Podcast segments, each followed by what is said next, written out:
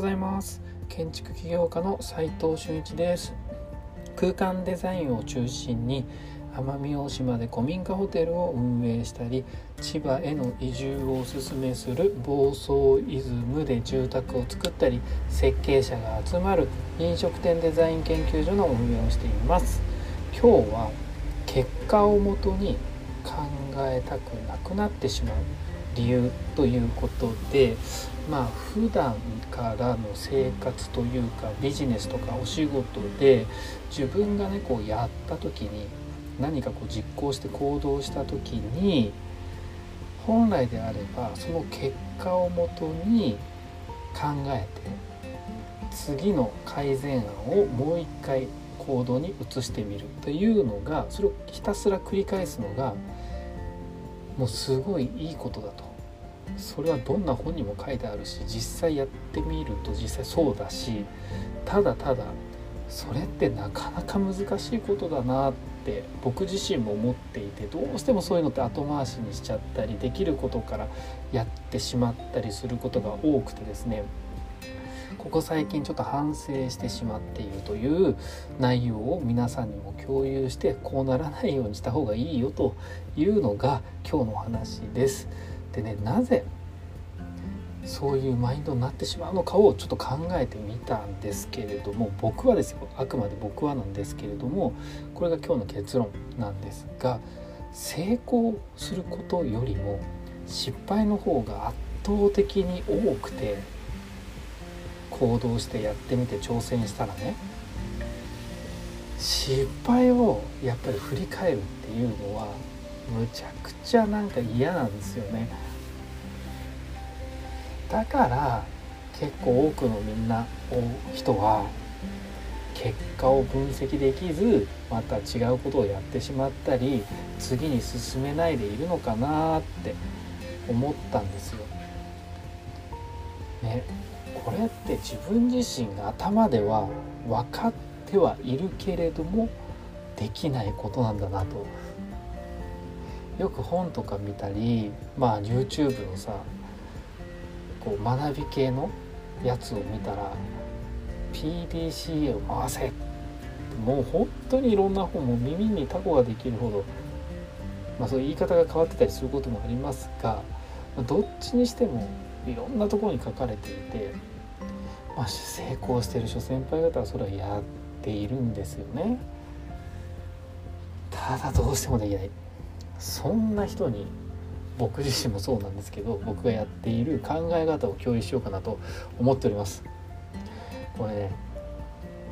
どう考えるかっていうと失敗をした時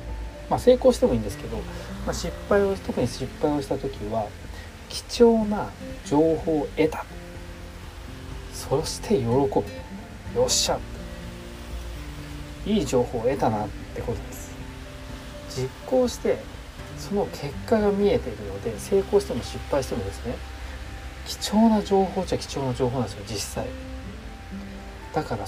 プラスに結構考えた方がいいんじゃないかなと。そしてそこから実行するステップが3つあるとしたら敗したらなぜ失敗したのかを3回繰り返す。何かを失敗したらなんでこう失敗してしまったんだろう。でその答えは、まあ、こうなんじゃないかと。これだから失敗したんじゃないか。じゃあなぜこれにしたんだろうか。やっぱこういうマインドだったからこうしてしまったんじゃないか。なんでそういうマインドになったんだろう。みたいなこう3回繰り返すとだいぶ頭が整理されてくるということでまずワンステップ1は失敗したらなぜを3回繰り返してみようと。でステップ2どうしたら失敗しなかったんだろうか。っていうのをまず考える。こうしたらよかったんじゃないか。この失敗はこうすればよかったんじゃないか。これがね次の行動のステップになるわけですよね。で最後にその行動自体に結果が楽しみですよね。ワクワクしてみましょう。今日はですねちょっと短かったですが結果をもとに考えたくなくなってしまう理由というえー、放送でした。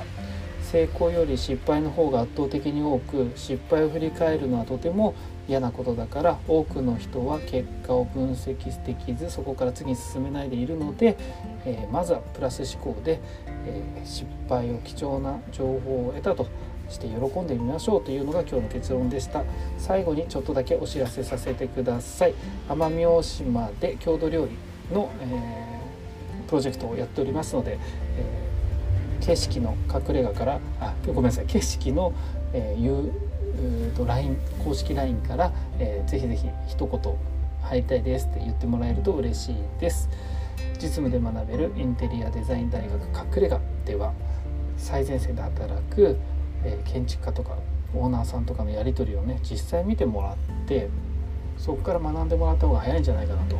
思ってその中にはねもちろん実施設計図とか、えー、CG パースとか、えー、データを取得できるのでそれを見てね実際こう自分でいじってみるとあこういう作り方してるんだっていうのが分かるのですごい学びが早いと思います、まあ、まず試験的にやっておりますのでもし興味がある方は隠れ家のまずはオープンチャットに入っていただいて、えー、もし本当に入りたいなと思う方は面談しますので公式 LINE の方に、えー、応募してみてください。一言入れてください。隠れ家の公式 LINE ありますのでぜひぜひ応募お待ちしております。それでは今日しかない大切な時間を全力で楽しみましょう。建築起業家の斉藤俊一でした。ではまた。